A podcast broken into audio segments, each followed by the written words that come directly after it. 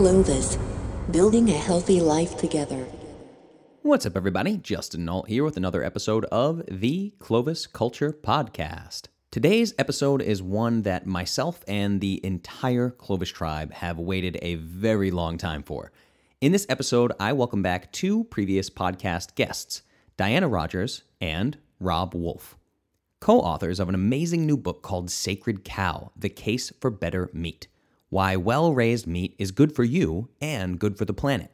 Alongside the release of this fantastic book, Diana Rodgers has created a stunning documentary film by the same title, Sacred Cow, set to release in the coming months. And I have been fortunate enough to see a rough cut of the film and was extremely impressed. It's beautifully done, and the narrator is actually Nick Offerman, made famous by the TV show Parks and Rec, where he plays the beloved character Ron Swanson, lover of bacon. Perfect for this film project. Now, before I continue, please, please, I urge you to listen to this entire intro as I will outline the best way to support Sacred Cow and get your hands on some incredibly generous bonuses for pre ordering the book. For those of you who may not know this, I came into the Sacred Cow project as an early financial backer of the project. My dad and I teamed up to finance the project almost immediately after meeting Diana and hearing her share her mission and vision with us on a personal level, I wholeheartedly believe that this is one of the most important topics of our lifetimes. And that is not an exaggeration at all. As you'll hear us discuss uh, all throughout this podcast, the ripple effects of our food systems impact each and every one of us. They impact you, they impact your children, and generations to come, quite literally. And this current push toward a plant based world that we keep seeing in the mainstream would be one of the most catastrophic events in all of human history. And we're already walking that tightrope, and things need to be corrected as soon as possible. With that said, this episode may really challenge you. And the common theme throughout the episode, in my opinion, is simply critical thinking. We have an epidemic lack of critical thinking in our society in 2020, and we're seeing the consequences of that run rampant right now. The seemingly willful inability to view complex issues holistically has been responsible for the biggest failures in modern history, namely mainstream medicine, government dietary guidelines, and global economics, which all play a role in 88% of the American population currently suffering from metabolic dysfunction to say nothing of the stark contrast between food systems and food availability in the wealthiest communities versus the poorest communities in our country. I also want to take a moment to let you know that because topics such as climate change and nutrition have become so dogmatic and politicized in our society, that both Diana and Robb have sacrificed tremendously to make this book and film a reality. But I know Robb would agree with me in saying that no one has fought so hard and sacrificed so much as Diana to make these projects happen. It's truly unbelievable the amount of vitriol a person has to face to simply be so bold as to state that red meat, a staple in the human diet for millions of years, might be healthy for humans. The pushback is so violent, you may as well be suggesting that the earth is flat. However, as you'll learn when you read Sacred Cow and watch the film, all of the science is on our side, meaning those of us who truly believe in regenerative agriculture as the answer to so many of our problems today. From the economics of our food system to reversing climate change to improving our health as a species. If I had to choose one quote from this episode, which I found to be the most impactful, it would be this quote from Robb. A thousand years from now, if humans still exist on the planet, we will be using regenerative agriculture. The question is will we arrive at that at an informed, conscious process, or will this be after a massive collapse and war and famine, and this is all that we're left with? Just let those words truly sink in. At this point, it is an irrefutable fact that our current food systems are not sustainable. This conversation is not about veganism, it's not about paleo, it's not about left versus right, or any other tribal us versus them labels that people want to put on these topics. It is about the future of our species. Because, make no mistake, the Earth will be just fine long after us humans have destroyed ourselves. Mother Nature will heal and bounce right back after we're gone, as she has always done. The funny thing is that when Mother Nature bounces back and heals herself, the ecosystems on the planet will look a whole lot like the ecosystems built and supported by regenerative agriculture. This truly is a conversation about the preservation of the human race. If people are so biased that they can't see that, and this episode triggers them in some way, I really don't know what to say to those folks at this point. All right, I know I'm ranting here, and I promise we'll get into the episode in just a minute. But first, as promised, I need to give you explicit details on the very best way to support Sacred Cow head to Amazon right now and pre order your copy of Sacred Cow. To have the biggest impact, please consider purchasing a physical copy of the book rather than a digital copy like Kindle or audiobook. And if you are going to purchase a Kindle version or an audiobook, please, please consider also grabbing a physical copy of the book to help support this project. Another important note if you decide to purchase multiple copies, and I hope you do, we ask that you make separate purchases for each copy you order. This makes a significant difference in rankings for the book, as each purchase only counts as one sale, even if you buy multiple copies. So, again, order physical copies of the book and complete a separate transaction for each copy you buy. Also, if you place your pre order before July 14th, you will receive a boatload of incredible bonuses, including Simply Meat, your guide to cooking better meat, an ebook which normally sells for $18.95. You'll get Flavor in No Time Flat, a great resource full of sauce recipes and other fun additions to keep your healthy meals delicious, easy, and not boring. You'll also get a preview chapter of Sacred Cow. This chapter is called Meat as a Scapegoat. How did meat become the most polarizing food that we eat? You'll get seven full length interviews from the film, over 4.5 hours of footage, including interviews with nutrition experts like Chris Masterjohn, PhD. You'll get exclusive discounts off better meat and more. Diana and Robb have reached out to some of their favorite food businesses and they've agreed to offer special discounts just to those who pre order Sacred Cow. And last but not least, the most exciting bonus, you will get a free sneak peek preview link to the film.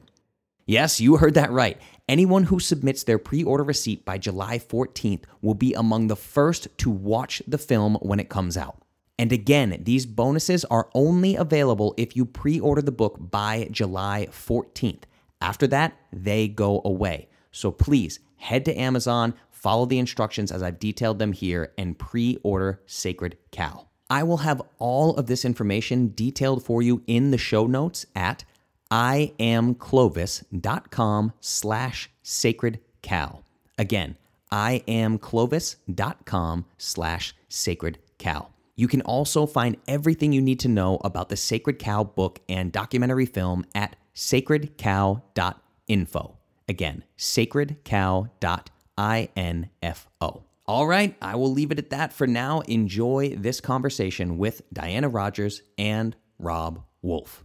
If you like what you hear, please subscribe to this podcast and leave me a five star review on your favorite podcast platform. I know that leaving a podcast review can be quite tricky, so I have made this as easy as possible for you. All you have to do is visit ratethispodcast.com slash Clovis. Again, rate thispodcast.com slash Clovis. I've also included this link in the show notes, so you can just click that link and it will show you a list of podcast platforms. Select your favorite podcast platform, and you will see step by step on screen instructions for exactly how to leave a podcast review. Each and every review counts. It really, really helps, and it truly means the world to me. Thank you. As always, this episode is brought to you by Clovis. I am the founder and CEO of Clovis, and I am in the business of changing people's lives for the better. I am a certified nutritional therapist, and I have helped over 1,000 people just like you transform their health and wellness. And I want to work with you. To prove it, I'm going to give you a free seven day trial, which will give you full blown access to all of the exclusive members only content that Clovis has to offer. Just visit iamclovis.com slash start.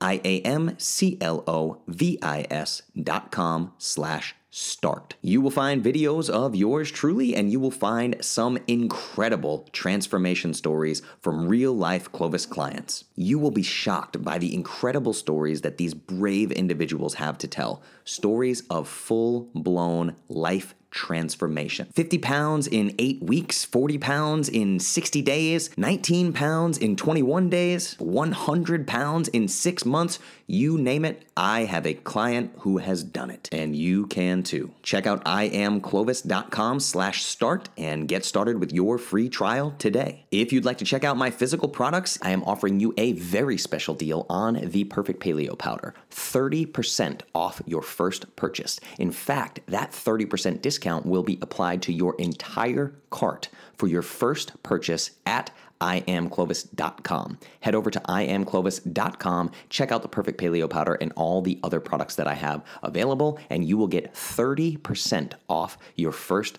purchase. Just use promo code Perfect Podcast, all one word, P E R F E C T P O D C A S T. Perfect Podcast, all one word. Apply this discount code at checkout, and you will receive 30% off your entire first order. Just visit iamclovis.com to grab this special deal. All right, let's get on with the episode. Thanks so much for listening. Enjoy.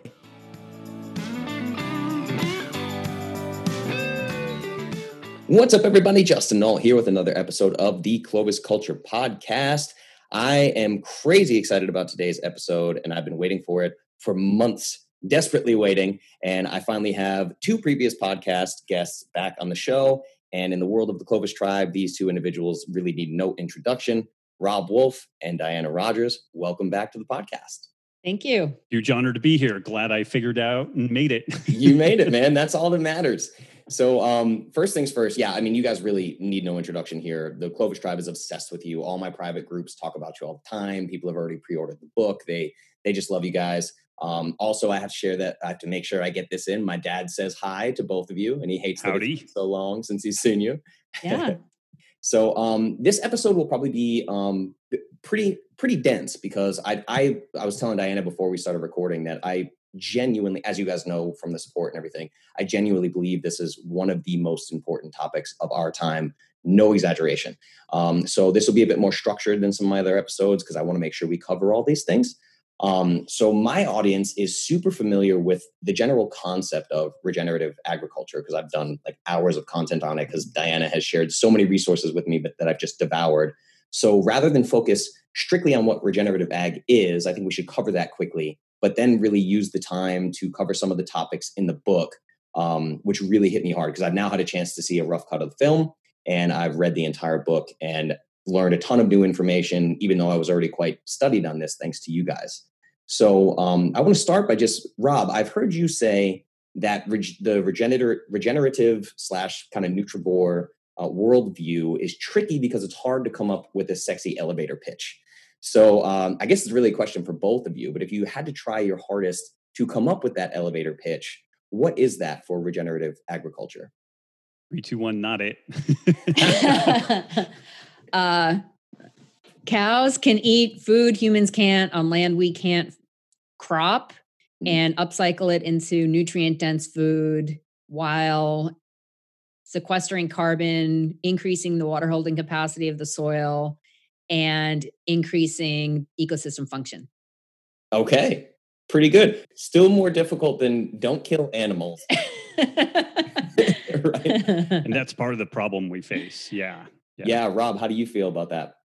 I, I think that's great. Like so, some of the perspective I've had on it is it's a, a food system that we could come back a thousand years from now and it still functions and it functions better than it does today.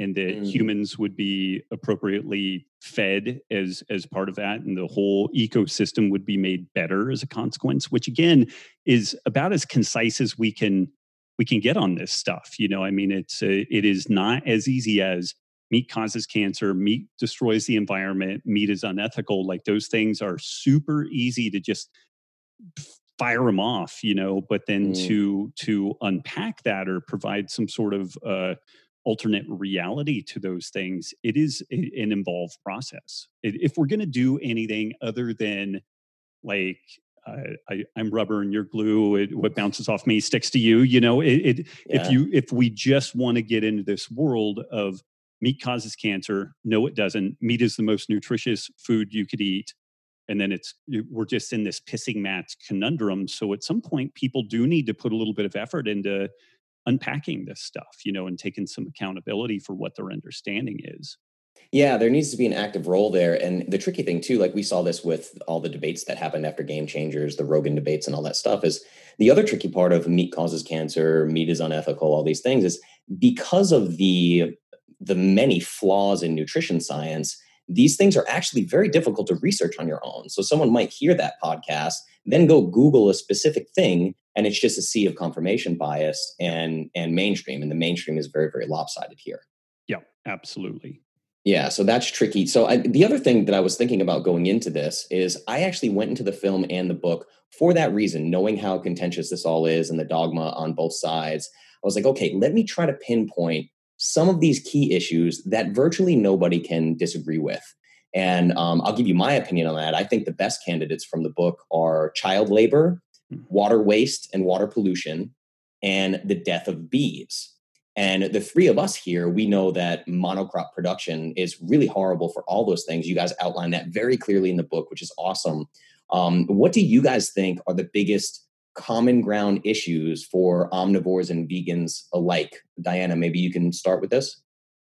Well, I think um, you know we we I did do an ask of my of my following um, to people who had been vegetarian and vegan. Like, what was the biggest challenge in eating meat again? So I'm not really answering, I guess, directly your question, but um, they all said ethical sourcing, and I think a lot of people um, they're they're disconnected from how food is produced and they think that if they don't eat meat then no death will happen or no suffering will happen for them. Mm, and so they can feel a lot uh just better. Um you know death is a scary thing. Overall in our culture it's scary. Um, most americans don't have a will uh, we don't have to deal with death on a regular basis. Uh, we farm it out literally to um, you know i mean even human death happens in nursing homes. It doesn't happen at home. We don't have grandma in the backyard you know getting the chicken ready for dinner on sunday. Uh, so we don't have to see it and we don't like to know about it and there's a lot of people that won't eat meat on a bone you know? Mm, yeah. um, chicken is more popular than red meat for a lot of people because it's sort of like a tofu version of meat um, and i think it tastes pretty close to tofu too it really does, yeah, flavor wise. But this Um, the, the ignorance is bliss thing is huge.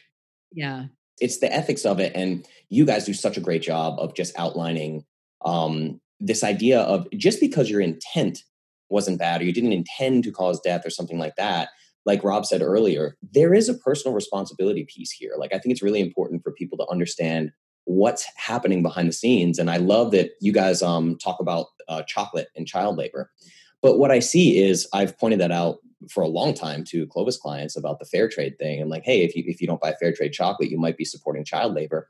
And what happens is their jaw hits the floor and they're like, oh my God, I had no idea. So then they they buy fair trade chocolate and just keep eating, you know, three avocados a day in the winter in Minnesota.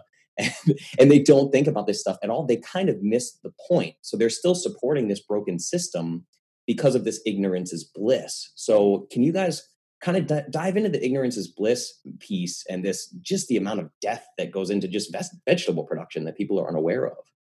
want to get that rob I, I get it, maybe a little. It, this isn't going to answer that question. I'll try to remember to come back to it. But I, you you asked, what is some common ground on, say, Yes. like the the omnivore versus kind of vegan scene, and clearly uh, notions of social justice and privilege and and stuff like that are hot topics right now, and rightfully so. Mhm. And this is an interesting piece when we think about food systems because the industrial row crop food system is, in my mind, the penultimate expression of these multinational corporations that are beholden to no government. They're su- literally supranational. They exist beyond international boundaries. Nobody is elected in these scenes. And it's been the stated goal of these folks to own the intellectual property of our food systems. And they've done a remarkably good job of achieving that goal. Mm. Uh, just with some of the meat processing issues that we've seen, um, four companies control 85, 90% of all the meat processing that occurs in the United States. Two of those companies are foreign owned. So there's all kinds of like kind of kind of national security concerns around the, the brittleness of our, our food system, to say nothing of foreign interests owning huge elements of our, our food system. But then when we really start unpacking what does it mean for white, wealthy vegans in the United States or Sweden to say that animal husbandry is destroying the planet and is unethical. What does that mean for somebody in the middle of Mongolia? What does that mean mm. for a, a, a Maasai tribe member? What does that mean for somebody in in Central America that eats guinea pigs as part of their traditional cultural food because it's just big enough to feed a family in a meal we're in a location where there's not extensive refrigeration. And so mm. these traditional food systems and these many, many different ways of doing things are being made to to look dirty and nasty and broken and subhuman and i just think that that's a remarkable amount of hubris so even though the end point of eat meat don't eat meat may be different, a real common ground is this kind of social justice privilege type concept. And uh, yeah. what what I hope that it forces people to do is to step back and ask some questions around like is it ethical for somebody for for multinational corporations to own the intellectual property on all of our food? Is it ethical for mainly white wealthy vegan individuals to say that anyone from any culture who their traditional food systems have included animal products that that's broken is, mm. is that a, a, respectful you know uh, uh, non-privileged position you know when when these right. people don't have a cvs that they can go to to get an iron b12 and creatine supplement to make up for the the shortfalls which we also know doesn't really fix it it just kind of stems the bleeding a little bit yeah. So, so I, I think that that's a, a big topic that, again, it's going to be kind of hot button for a lot of people because uh, the suggestion there is that eating meat may actually have some ethically laudable characteristics to it. But it's something that people need to at least try on that sweater and see if it makes sense. You can't just dismiss it out of hand and be credible within this notion of like social justice and privilege and all that. If all that matters, then all of this other stuff needs to be really closely addressed. Yeah, I would just want to add to that too, because there's there's places in the um, as Robb mentioned, there's places in the world like Mongolia um, uh, where actually you can't grow crops.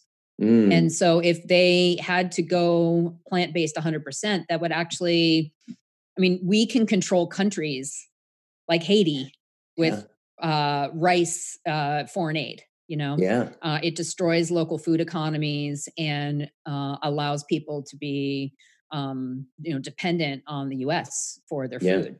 Um, there's also many places and we mentioned this in the film where women can't own title to land but they can own livestock.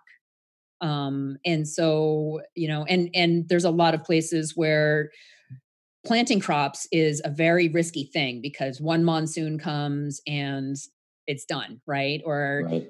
they have to have the infrastructure to process everything. Like in the Congo, you know, there is arable land, croppable land, but it's really only suitable for cassava. Mm-hmm. And so this is a huge problem because cassava, first of all, is not a nutrient dense food. It's just like starch, right? Yeah. It's like not the perfect food for humans. It, it fills your belly, but that's about it. Um, but secondly, it doesn't store well. So you have to be you have to have the infrastructure set up and the congo does not to mm. um, you know and there needs to be markets for it and so there's a lot of issues with that. And there's there's been no evidence that taking meat away, especially from children, improves health outcomes. And so that's where we get critical to of programs like Meatless Monday, um, vilifying meat through their propaganda that they put in the schools. Um, and taking meat away, you know, what's wrong with having just salad one day for lunch? And it's like, well, 70% of those kids are low income or homeless. 10% mm. are homeless. In, in um, New York, right? In New York yeah, City. yeah. Um, and so um, I would like to know what the benefit is. I want to see clinical research because from what we found, there's only been one study looking at um, kids at risk, meat, less meat, um, no a dairy supplement, right? So, right. so the the group that got the meat supplement excelled in every category. So they were looking at physical achievement, behavioral shifts, and um, academics. Interestingly, the next group that did well was not the dairy group; it was actually the over calorie group. Mm, okay, so just overfed in general, probably more micronutrients. Overfed was better for them than sure. being fed a supplement of milk. And when you know, uh, dairy can inhibit iron absorption, and iron is important for uh, mental health, uh, mental growth, and physical growth. And mm. we mm. see a lot of countries where stunting is a really big deal, um, but the government is handing out milk supplements in the schools, not meat. Right. So I just think we need to be really careful, especially with you know um, global policies like EAT-Lancet that are mm. um, dictating the most appropriate diet blanketly for every human in the world, whether or not they're lactose intolerant, which which is another huge issue, right? right. Um, m- most people are lactose intolerant, um, and and you know who has the privilege to push meat away? You can only do that in a well-fed, well you know relatively wealthy state. Yeah. Um, and and what is the most appropriate food in that region to be producing? If it's is it crops or is it grazing animals? So right. anyway, we, we just went way down that social justice path there, but I think it's really, really important. No, I, I love it. It's crazy important. And it's particularly important because of what we're living through right now. Because so Robb, I'm so glad you brought this up because it really is this thing like right now, I literally found this out yesterday. Right now, they're considering changing the name of the city of Columbus because of its connotation with Christopher Columbus and the way he treated the natives, right? Mm-hmm. What you're literally doing with this, if we were to call it particularly vegan propaganda of a global push for this, like you're talking about, you're literally swooping in and saying, hey, savages, let me tell you how to be more civilized. And that's crazy. And it's just the it's the lack of exposure to this information, which is why I am so supportive of this project, because it's the same thing we see in the streets right now. We have kids my age. I'm 34 now, right? There's, there's people, I call them kids, but there are people running around the streets screaming, burn down the entire system. They have no replacement idea for what this system should be. And they're screaming, burn down the system while tweeting on an iPhone 11 on Facebook. And they're wearing Nikes that were probably made halfway around the world in a place they've never seen. So it's this really crazy concept of, you know, I grew up in the suburbs and there was always food in the fridge. And like you said, I can walk into CVS and take a B12 supplement. And you just blindly assume the rest of the world is this way. And I think that's incredibly, you know, it's insulting, really. Well, it, it, it's interesting. There's emerging pushback from from some of the World Health Organization recommendations around reducing meat consumption and, and meat as kind of a, a, a background staple in the diet from places like like Africa, where you know these people are looking at their life way and uh, they don't have the infrastructure for for crops. They're maybe in an area where crops are generally not going to do well because of cultural concerns. Women are not allowed to to own prop property other than livestock. So there's all these complex uh, kind of interwoven pieces. But it is interesting. The developing world is where we're seeing some of the pushback on this. And you know, we have some really interesting examples like Venezuela. They they were quite wealthy for a long time due to their their uh, uh, you know fossil fuel reserves and whatnot and they basically did away with all their local food production i mean it's gone the farmers wow. were moved off these these locations and put into the the oil fields and brought into the cities and then when the price of oil collapsed which is really interesting. Like the, the we have some very smart friends. A good friend of ours, Russ Conser, who is a, a systems engineer for Shell Oil for 30 years, and ironically, he said that the death of oil would be with incredibly low prices, not high prices, not a scarcity mm. deal. And it, it's just all kinds of fascinating stuff. But yeah. the long and short of it is that there are some predictions that we're going to have an Ethiopia type famine out of Venezuela because they have no food. Like they became 100% dependent upon effectively United States or, or European food exports. Mm. And this is some of the agenda that is is behind all of this is that we would be making most of the world dependent on our outputs and from a system that is understood to have an expiration date. Uh, there is a number kicked around that we have 60 harvests left before the topsoil is gone. Diana looked and looked and looked and couldn't really find it. Like it's one of these almost urban myth things, and now it, it gets recycled in movies and even in scientific literature. Mm-hmm. Nobody really knows how many uh, uh, harvests we have, and it probably depends on the location what, what is left. But it is crystal clear that the industrial row crop food system will fail at some point. It will not produce over the long haul but yet, the recommendations, what people don't understand is this vegan centric model is basically forcing or foisting a, a system that has a lit fuse attached to it. It has an expiration date. Mm. It is not something that we could come back a thousand years from now and have it still functioning. And, right. and, and, uh, but it is super sexy. It seems really reasonable. It seems highly enlightened and again getting back to your your first kind of statement around this this is so much of the challenge of unpacking this. And at the end of the day if diana and i just you know did some liposuction and got got super lean and jacked we could sell a ton of books and and life would be good. And honestly i don't know why we haven't done that but um but you know championing topics like this uh it's very cerebral it makes it, under the best of circumstances it makes people uncomfortable. So it's uh it, it's definitely a passion project and like a, uh, this is where we appreciate folks like you and your community where people actually take some interest in this and and are are inclined to look deeper and and then try to share that message yeah, and there's just so much that goes into this. And that's why we started with nutrition because we have to consider uh, what is the most appropriate food for humans. We have to talk about neuroregulation of appetite. We have mm-hmm. to talk about protein density and nutrient density and explain the bioavailability of, of different nutrients and, and where we can get them. We have to do all of that first. Yeah. Um, because there's a lot of people that are arguing ethics without an understanding of you know what happens to people when you take meat out so so yeah. they did they did a model in the us where they they took uh, what would happen if they took meat out of the system completely and that we saw um, increased calories which mm-hmm. we, we don't need right we have 70% are obese or overweight right you know sure. this um, increased calories because meat is the most efficient way of getting your protein and mm-hmm. more satiating um, increased carbohydrates and then increased nutrient deficiencies mm.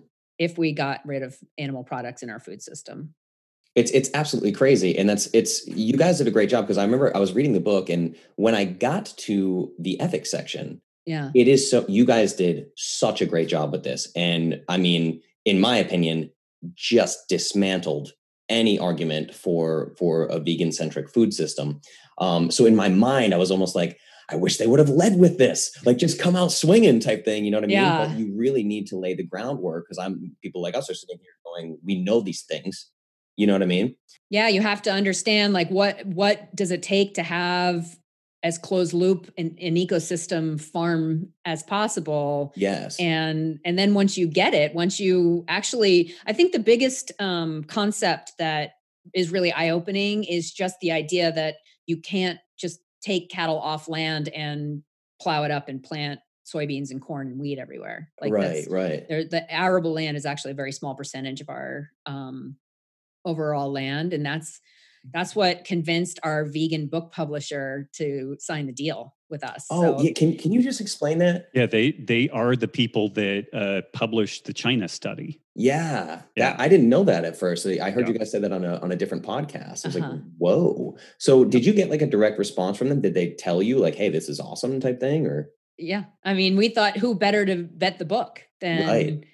than and it's not just a po- uh, the China study. They do vegan uh, tons of if you look up BenBella, I mean, th- that's their ve- vegan books is their jam. wow, that's a brilliant chess move on your part, by the way. That's Yeah. And coincidentally, it's trending number 1 in vegetarian diets our book right now too, which is just wow. I don't know how that happened, but it's hysterical. It just shows you that the algorithms of our tech overlords are not perfect. yeah, you've duped the system. What's funny too is like when I think about this whole thing uh, of the systems, and I'm talking about people that just scream and burn down the system and all that. It's like really, if the system burns down, like you talked about in Venezuela, like Venezuela is now at the mercy of this thing. Like if the system burns down, people like Diana and Robb and me with giant meat chest freezers full of meat that I killed, like we're good. you know, it's it's it's those that are screaming the loudest that really are going to suffer from these things long term. And I just don't think that they know that. They can't know it, right? No, I mean, I, it it's funny whether and and I don't want to alienate people, but I uh, some people I find who are pretty religious, they have this sense that there's something you know stewarding the process of life and is interested in our our outcomes, and maybe they're more kind of right on the political spectrum, and then there's maybe this sense on the the left side of the political spectrum that there's either like this kind of benevolent entity of government or people that steward things.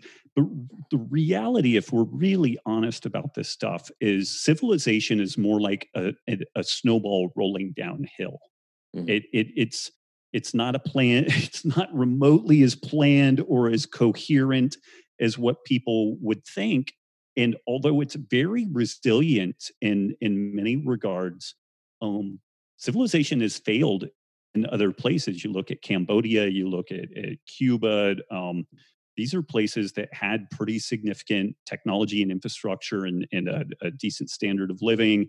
And then they had some really significant social unrest and it, horrible, horrible things happened. Mm. And this is, I mean, this is getting kind of tangential to this stuff, but it, it all kind of kind of weaves in together. But I, I don't think folks really appreciate like what does burn down the system really mean? It, it Right. means something that none of them really appreciate. And, and uh, once they had that outcome, I think they would deeply regret the, the, the, the having. Does that mean that we want to maintain all the current status quo? No, but, Right. but it's, um, it's kind of like going into a, uh, an old house that you want to move the kitchen and do this and do that. There's, it's still worthwhile to keep the bones of the building there Mm. because the energy infrastructure and it- there's a lot that was well made there even though you may want to add windows and do some different updates like the uh, bulldozing it hauling all that infrastructure into the dump and then starting anew okay maybe that makes sense but it's a lot more work a lot more energy and who knows if you're actually going to get it right Mm, right, right. And I, I've heard this. Uh, I think it was in the book, and I think you may have said it on a on a podcast as well. But um, this line, "The path to hell is paved with good intentions." Um, that's a beautiful way to put it because it really is this thing that civilization is just moving. It's moving very quickly now, especially with the exponential growth of technology and all these things. It's not necessarily that there's some big cabal, giant overlord that is trying to kill us all with soy and tofu. You know, it's a, it doesn't seem to be this this really concentrated thing. It's like you outlined in the book when um, Bill Clinton had had sent resources somewhere, and then years later was like, I deeply regret that. I made a poor Mhm. decision and messed up the local food systems. Um, so again, that that that idea of the path to to hell is paved with good intentions is. I think that we can all agree there are probably some vegetarians and vegans whose whose hearts are really in the right place. They they actually think that they're doing the right thing.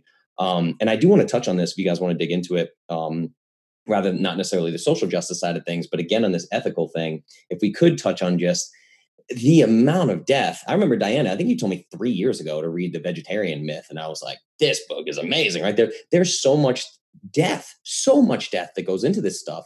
Can you guys maybe touch on that a little bit for for uh, vegetable production?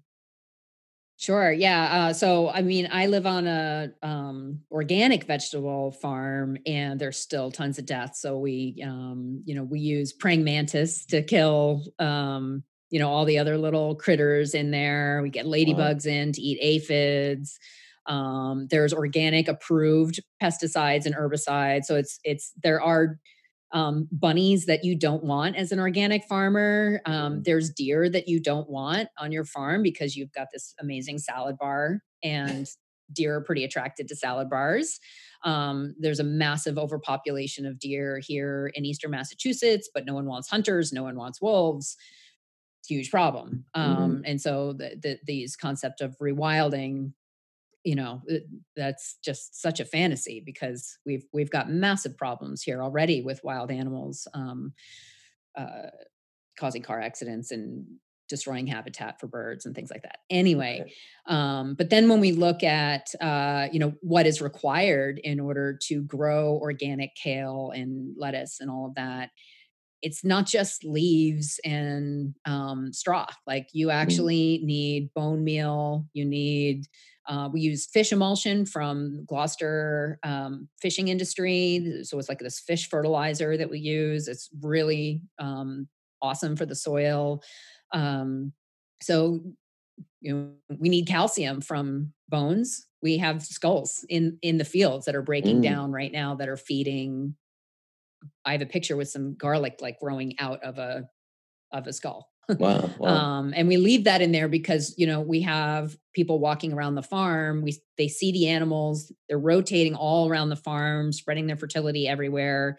Uh, upcycling uh, food waste, you know, like mm-hmm. broccoli that maybe um, you know the stems that that weren't eaten. Um, they can turn that into protein. So we absolutely have to have animals on a healthy, good regenerative type farm um, but then when you look at, um, you know, the majority of our agriculture, so, you know, um, a lot of people who are against meat will say, oh, but your, your example is just, that's just like unrealistic and small and everything. Best case scenario, right. So, okay, let's look at intensive um, crop production and all the life that gets destroyed there. And, you know, just to make a field, you have to destroy an ecosystem of all the even if it was a pasture you have to get rid of all those critters the bees the everything that was living there before that had tons of uh, flowers that they could go you know for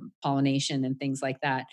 Um, and so you have to destroy an ecosystem whether it's cutting down a forest or plowing up a prairie or whatever um, killing anything and its habitat that was there before and then um, killing the soil with things like glyphosate uh, through the harvesting. I mean, just all the fossil fuel inputs, all the critters that get run over by the tractor, and then mm-hmm. post harvest, if we didn't use tons of pesticides um, and you know things like rodent killers, our entire crop of grain would be eaten by rats.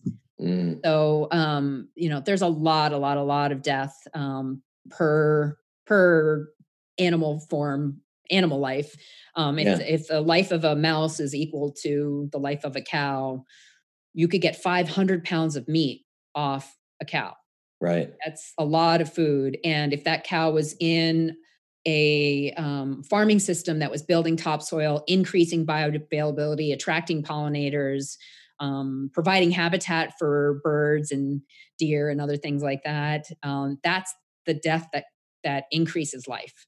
Mm, right, right.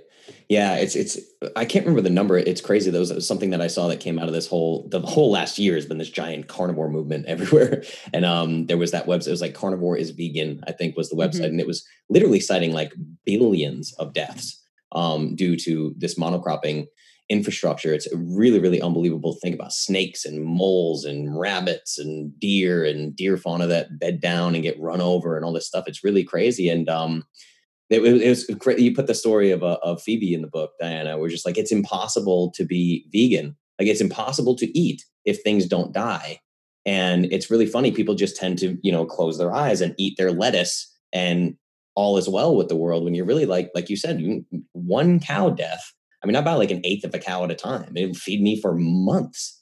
you know? And if if the less vegetables i eat i'm now really contributing one death. I, I don't understand why it's so difficult to get that message across though you know? Like I, I can't understand why people have such a hard time wrapping their head around that. It's tough. I mean it, it's legitimately tough. I uh, i'm almost 50 years old.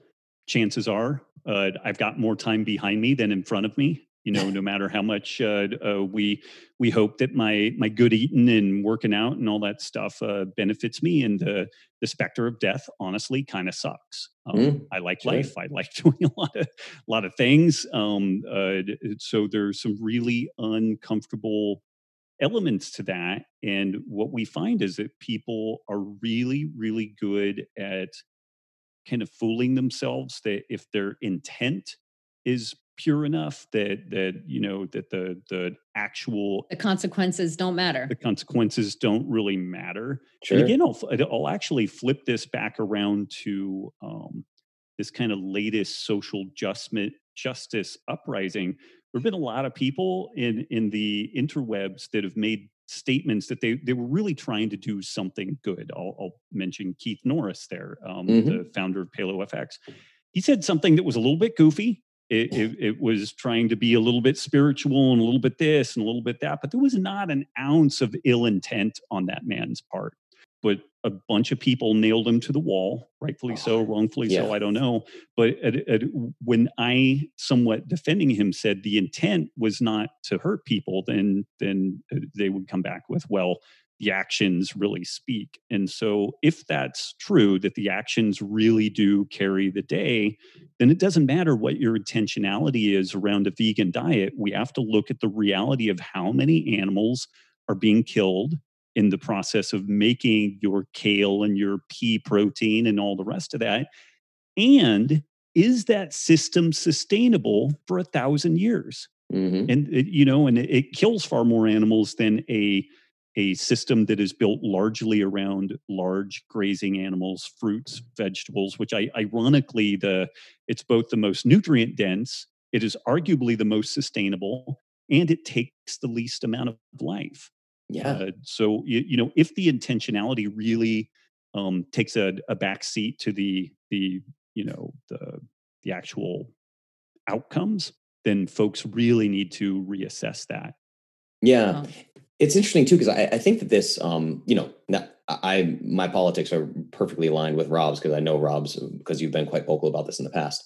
Um, but this, the whole vegan push and everything that we're seeing, the, the unrest and everything a lot today seems to be very, very liberal. Totally cool. I'm cool with that, right? But this liberal piece, like again, this you want to change the name of Columbus because of this connotation, because of the way he treated the natives, and then you want to treat some natives the very same way by putting your own opinions on them but it's not just that, because what I have been shocked about, and you did a great job of this in the book, is liberals also tend to be very, very separation of church and state. Like church belongs nowhere in anything political related. And they don't like this whole concept of religion, not knowing that veganism literally started as religious propaganda. You guys go deep into the history of that uh, maybe you could just touch on that uh, briefly of, of where vegan came from, because it's some pretty horrifically, radically religious people. Yeah, I mean, um, a lot of people um, think about Buddhism as the origins. Um, and there was um, in England this romanticism because of uh, a lot of people traveling to India.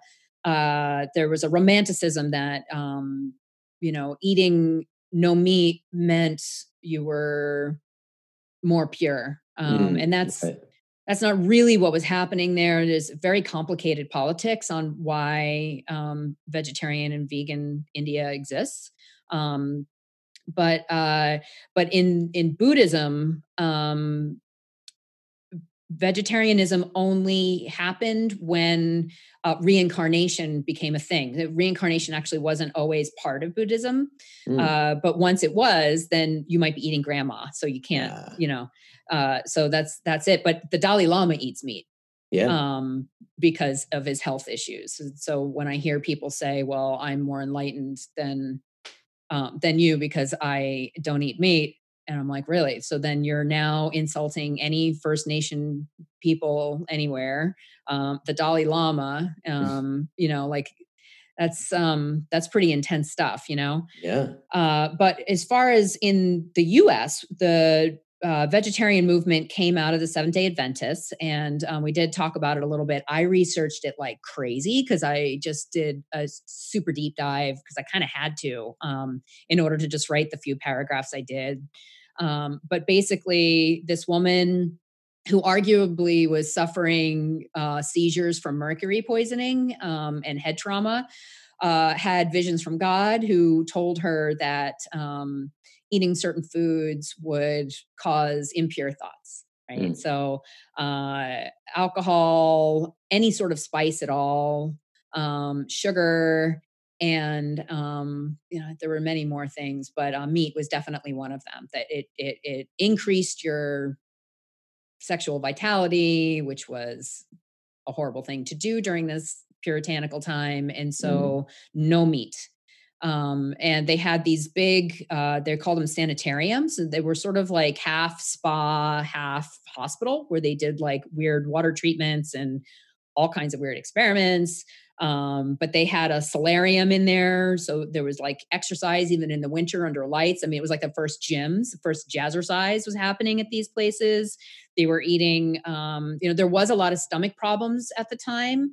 Um, and so eliminating meat did seem to cure that, but that's only because we didn't have germ theory at the time. Right. And, um, and people were starting to live further and further away from farms. And They didn't realize that eating a piece of meat that was 12 days old, not refrigerated, was probably not a good idea.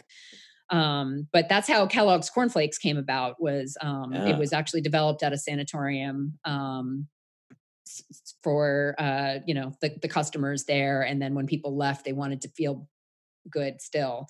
Um, it didn't become an ethical movement until uh, this leader ellen white was like kind of wavering and she was like she couldn't really keep the vegetarian thing going so she would like eat meat and then very late in her life she was eating meat and she was on tour you know being an evangelist for the religion and someone came up and said how can you do that to the animals mm.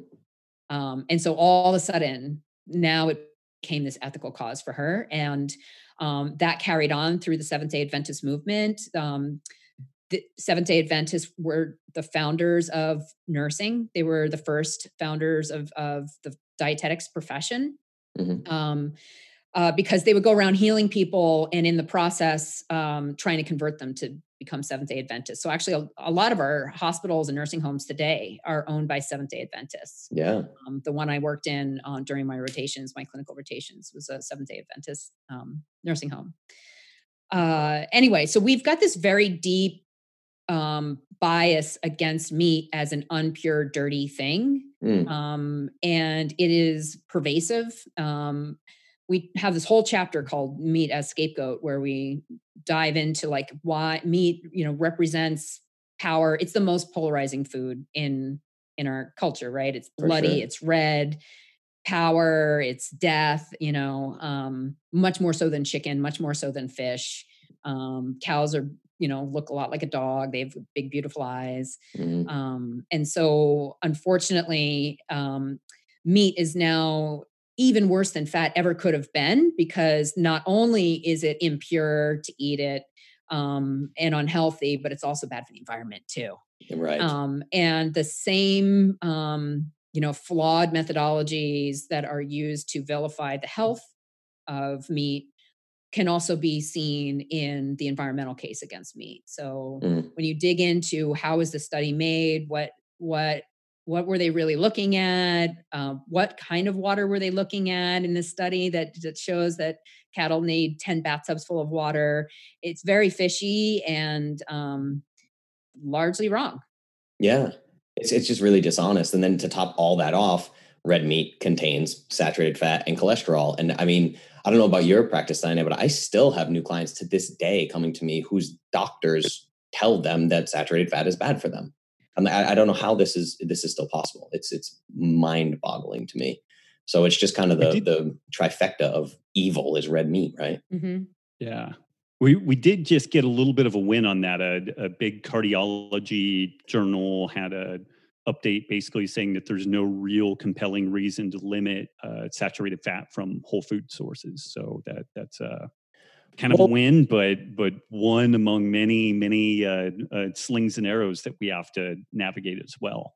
I'd actually love to get your take on that because uh, as as probably happens with you guys, that came out and I just got a flood of messages like, "Have you seen this?" And it's kind of this hands in the air. We just won, and I'm like, "Whoa, whoa, whoa, hold up! There's a big, big difference between this paper being published and the dietary guidelines from the government actually changing."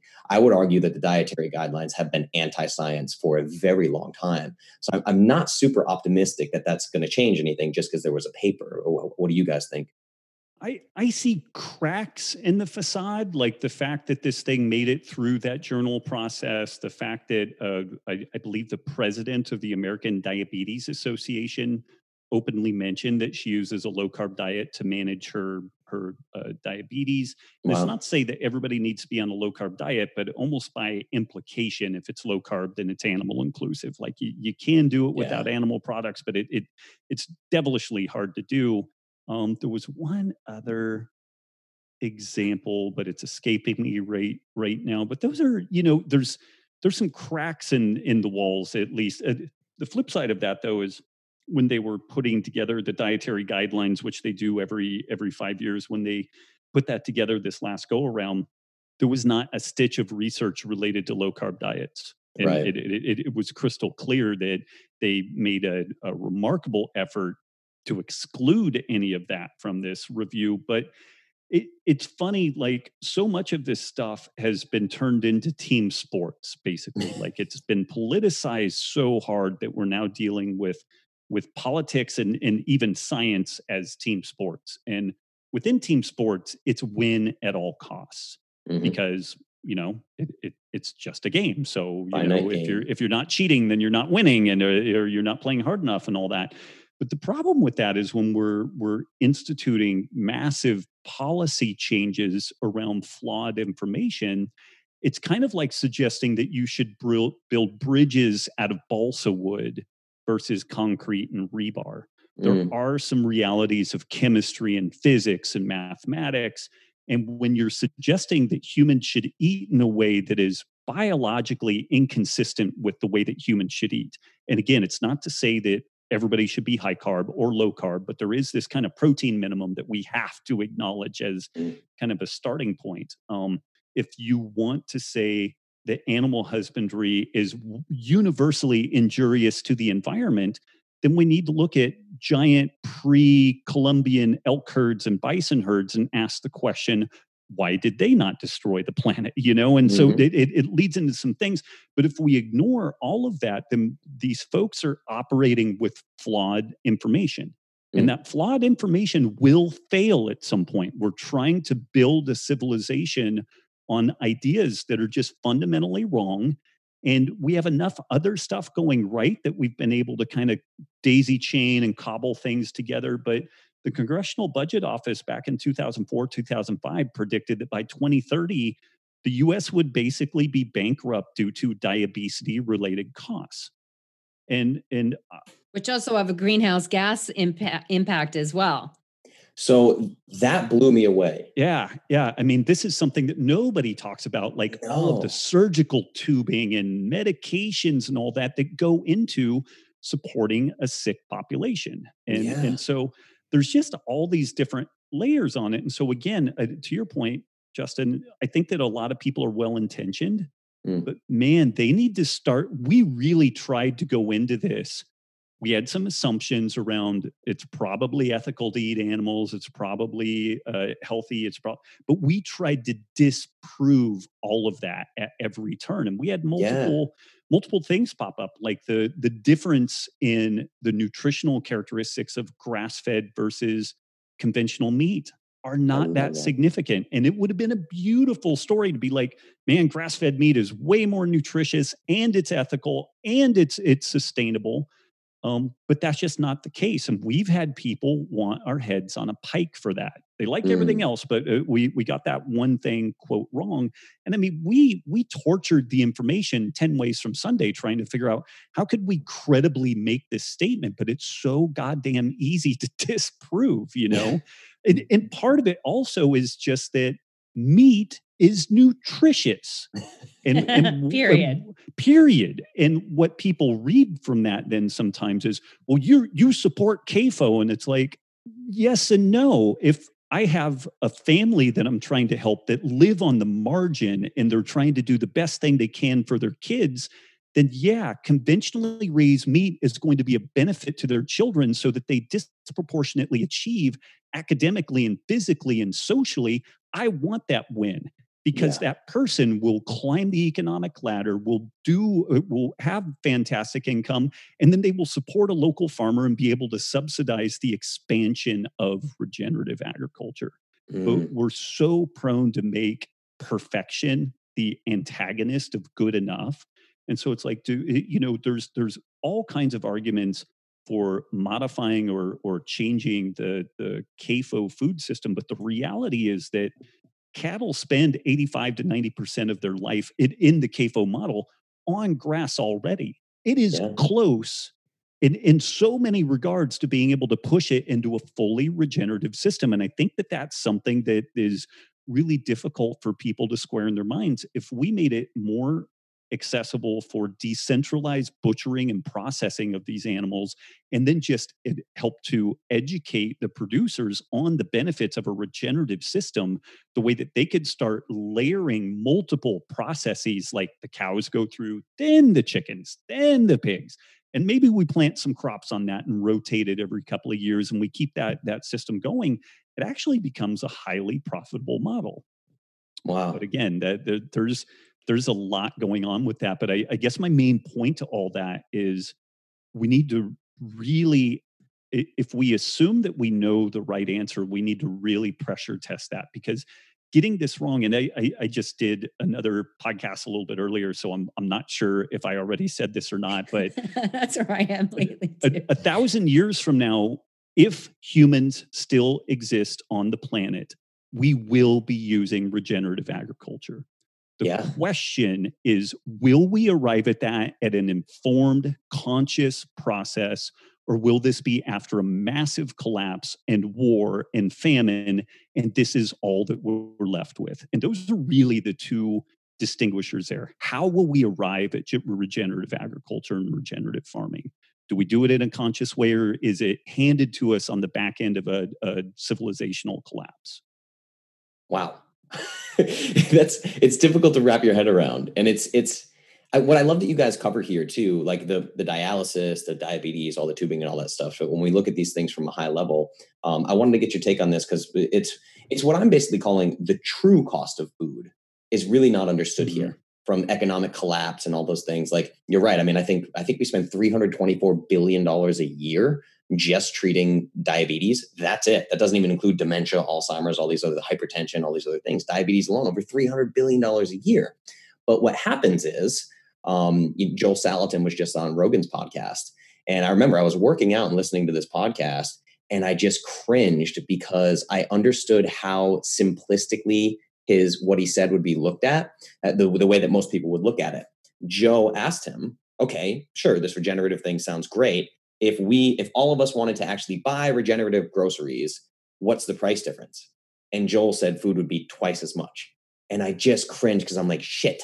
You know it's like the average person listening to that is just going to go twice as expensive? I'm out. And there's no other thought process given to that. That's the message i don't know how to get out is it's like what, what you did with the reno fire department Robb it's like this idea of it, it just seems like at the purchase at the at the point of purchase you may be spending a couple more dollars versus potentially hundreds of thousands of dollars spent on chronic medical care down the road. But again, now we have a nuanced discussion that is ridiculously difficult to portray to people. Yeah, Joel. Joel did it. it, it that's a tough one. He did a, a nice job in that he mentioned that today we spend about nine percent of income on food and a, close to twenty percent of income on healthcare, mm. and that 50 years ago, those numbers were flipped. We spent about eight to eight to nine percent of income on healthcare and about 20 percent on on food. So oh. um, there's going to be some increased cost somewhere around there. But what what is interesting about that that medical side is that those costs are increasing at an exponential rate. Yes. So that is not a fixed sum. Um, that's where we are currently. and that will continue to increase in, until these medical systems fail. And this is, you know, in this era of of COVID, there's all kinds of interesting stuff that's emerging around that. It may be that there are are if you get the SARS-CoV-2 virus and develop the the COVID disease, um, your immunity may not last that long. Mm. And if mm. it doesn't last that long, then it bodes very poorly for a vaccine. And it calls into question the whole notion of a vaccine. We've never once uh, successfully made a coronavirus vaccine, and they've yeah. they've tried many times. So that's a layer. What we are left with in that case then is that people need to be metabolically healthy. Mm. Period. Full stop. Done. Like and and so uh, you know, even on that that healthcare expenditure side, we're going to have to do anything we can by hook or by crook to get people metabolically healthy. And again, for some people, that's going to be a higher carb diet. For other people, it's going to be a lower carb diet. For nobody, virtually no one, will that be a, a diet devoid of adequate protein and nutrient intake. And so mm. again, or high in ultra processed foods. High in ultra processed foods. Yeah, it's yeah. just not going to work. The optimum foraging strategy, protein leverage hypothesis, people if they don't get enough protein, they don't get adequate nutrition, so they continue to overeat, it, whether they overeat carbs or fat, and they're not going to be metabolically healthy. So there's just so many layers to this that like we we need to get it right, and we need to pressure test these assumption and, and hypotheses being thrown out there we eat less meat than we did in the past. And mm. granted, we've transferred it to chicken, but the claim is that chicken is way better than meat. So we should see benefits, but we're not. And, mm. uh, uh, you know, we, in 2017 alone, I believe there were 30,000 peer reviewed journal articles on the topic of type 2 diabetes. And if we learn more about a topic, we should be able to do better with the topic. Like if we understand material science and engineering and and all that, we should build better bridges. But what we, it, the analogy here is that we know more about the process of diabetes, but yet it's getting worse. Yeah. How on earth does that happen? You know that that that is crazy. The only time you see something like that is like $600 toilet seats that the military buys. Like it, it, it's just when when crazy people are running things. Mm, yeah. Yeah, Diana, what are you thinking? I can tell you like itching right now. Diana's like, I wish I could have picked someone else for my co-author. Robb, but... shush. no, I'm just kidding. Um, no, I mean, I was just thinking, you know, when uh, you're talking about it's twice as much. So I went on to walmart.com and looked up the price per pound of Beyond Burger versus organic grass fed burger. Mm. Um, and one of the interesting things is the Beyond Burger packaging is much big. You know, like in a grocery store, if you buy the pre pack one pound of ground beef, it's like this small little kind of brick, brick. you know. Mm. But Beyond Burger has all this extra packaging, and so it looks like you're getting way more. Mm. Um, but they're actually selling it in half pound packages next to the full pound packages of meat, real ah, meat. Okay. Um, but per price per pound, Beyond Burger is twice as expensive as organic grass fed beef. Wow. Um, and then when we look at price per nutrient, Yes, I love this. Um, you know, then you get you get all kinds of really interesting solutions, right? So we don't have a calorie production problem. Um, hunger is a is a policy and um, and and distribution issue. It is not a food production issue.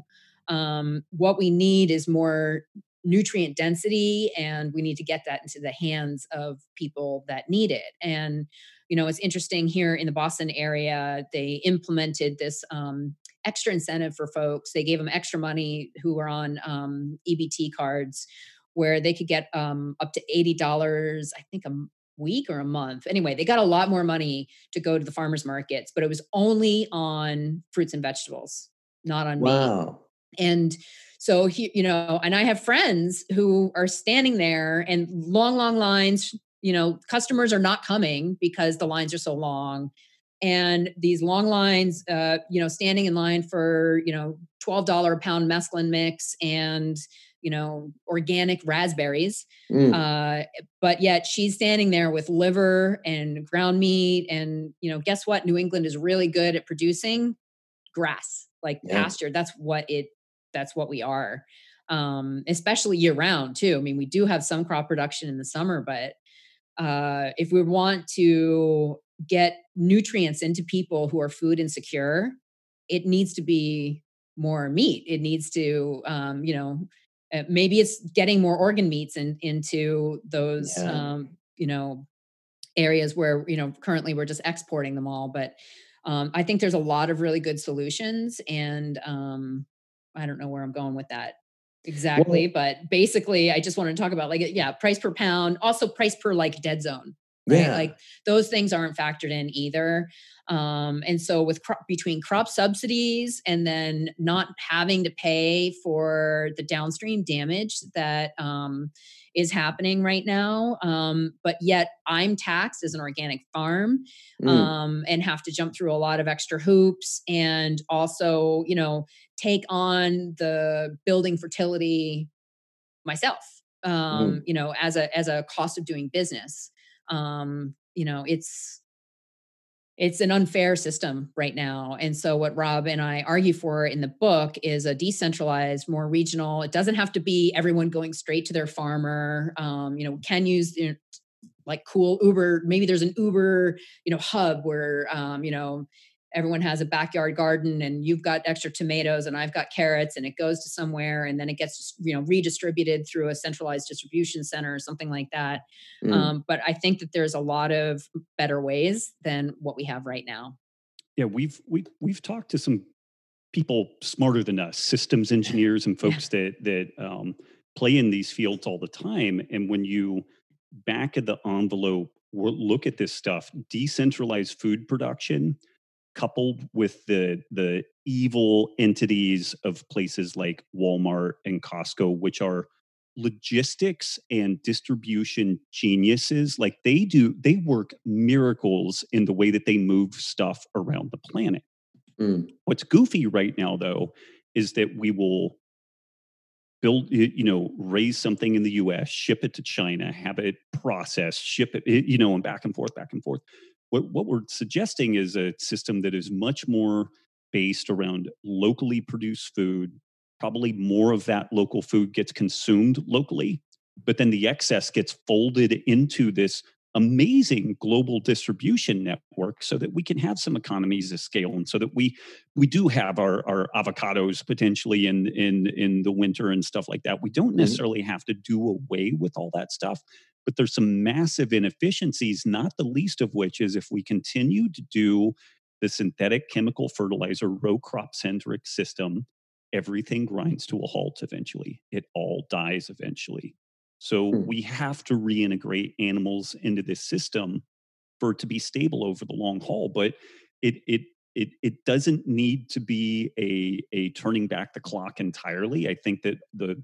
farm of the future will look a lot like something from the mid 1800s, except when you see the electric fencing, the drones that are doing an aerial mapping survey of the water content of the grass on the pasture to figure out do we do this paddock or that paddock Mm. and and and all of that getting integrated into uh, an AI driven program to help you figure out the best resource allocation and then we get even more efficiency out of this system but you know folks will ask questions about can you feed the world on this stuff and if we look at the most marginalized areas the assumption is that we can improve production about 30 to 40 percent and then in some places like where Joel Salatin lives, he gets 400 to 500% more food production out of a particular patch of dirt.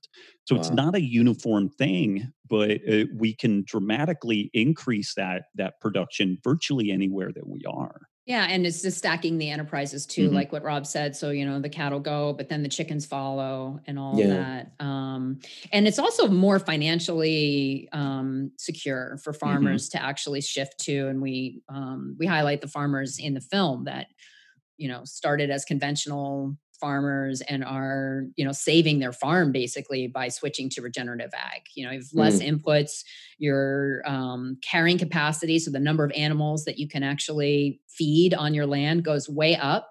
Um, and so uh, unfortunately most of the universities are not teaching these methods. And so um, Mm. one of our goals actually from uh, the film is to try to help with a scholarship fund to get farmers um, treated uh, treated uh, to go through the Savory Institute holistic management course. Um, So we've talked to them about a special fund that would be from Sacred Cow profits that would um, go to support farmer education.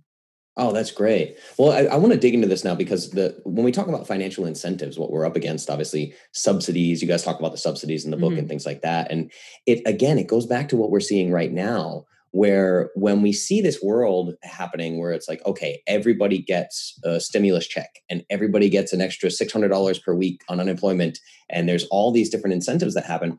Once that flow of money, and we're going to see this if if politicians want votes going forward, now it's like once that spigot is turned on and that flow of quote unquote free money is sent out, it's very, very hard to turn that off. And I think that's what happened with a lot of these farming practices is these farmers operating on such slim margins that they need the subsidies and things like that. So I've been meaning to ask you guys about this, but I heard um, I've been looking for where the hell is our billionaire, right? Our team's billionaire to support all this stuff. And I heard Kimball Musk, who is uh, Elon Musk's brother, was on Mark Hyman's podcast. And I think if, if I hear this correctly, I think he said like $300 billion could convert all the farms to regenerative agriculture, which seems nuts to most people, average people, until you go, oh, we just spent $2.2 trillion bailing out companies from this pandemic. So are you guys familiar with his work and does he kind of get your seal of approval? Or? No, but hold on, I got to email Mark Hyman right now. Yeah, yeah, for sure. Yeah, we need an intro. No, seriously. Yeah, he was he was on that that the the farmers, the Doctor's Farmacy, whatever the the yeah, show yeah, yeah. Robb and I are doing that pretty soon too. Yeah. Yeah. So I'm sitting here going, is it the Musks? Are the Musks on our side? Because I know uh, Elon Musk famously tweeted some stuff about climate change that got him into trouble, but they seem to be really on board with this. I, I'm not super familiar with that. It's it's very exciting. Um, Rick Rubin, who's the founder of Def Jam Records, he's a Yep. big fan of regenerative agriculture. Um, there is some money kind of poking around the periphery of this. Uh, Mm. it's interesting in that because the vegan centric row crop food system is something that is highly patentable, consolidatable, et cetera, then these kind of tech mogul inclined people love to throw money into that because they can Mm. control it all and there's a potential exit and acquisition and all that type of stuff. What we're suggesting here is that millions of people would have a small farm that uh, caters to the local needs and sensibilities of their community and that they don't need to have a debt driven enterprise to make themselves money and to employ people at a, at a high standard of living. Nobody wants to fucking invest in that because Yeah. what you're doing is freeing and liberating people instead of shackling them into a system that there is no escape from. So it, it really is literally going to be kind of philanthropic at, at some point.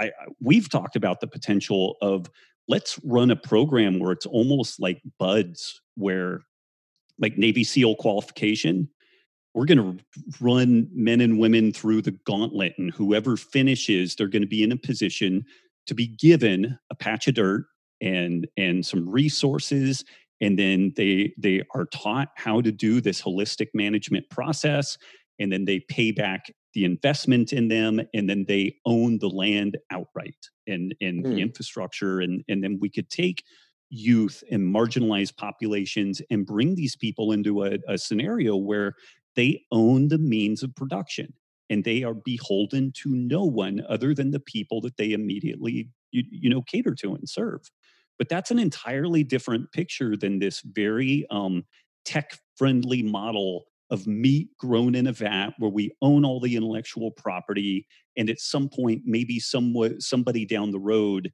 is going to acquire this bus- business for a big exit. There's no there's no analogy to that within regenerative agriculture. Nobody owns anything under the the patch of dirt and the resources that you have there. Diana, did you want to add to that? Um, no, I mean, I, I guess I was just going to add that it it's a it's a very difficult message that Robb and I are selling as well. Um, Mm. uh, just from a funding perspective, just for this project, as you know, I struggled a lot um, Mhm. because there are people out there who will back the idea of regenerative agriculture, but then once you say meat is healthy, Mm, that is untouchable. Like then I am now in this category where I'm not being sympathetic to um, you know what is seen as the clean and pure diet um, mm.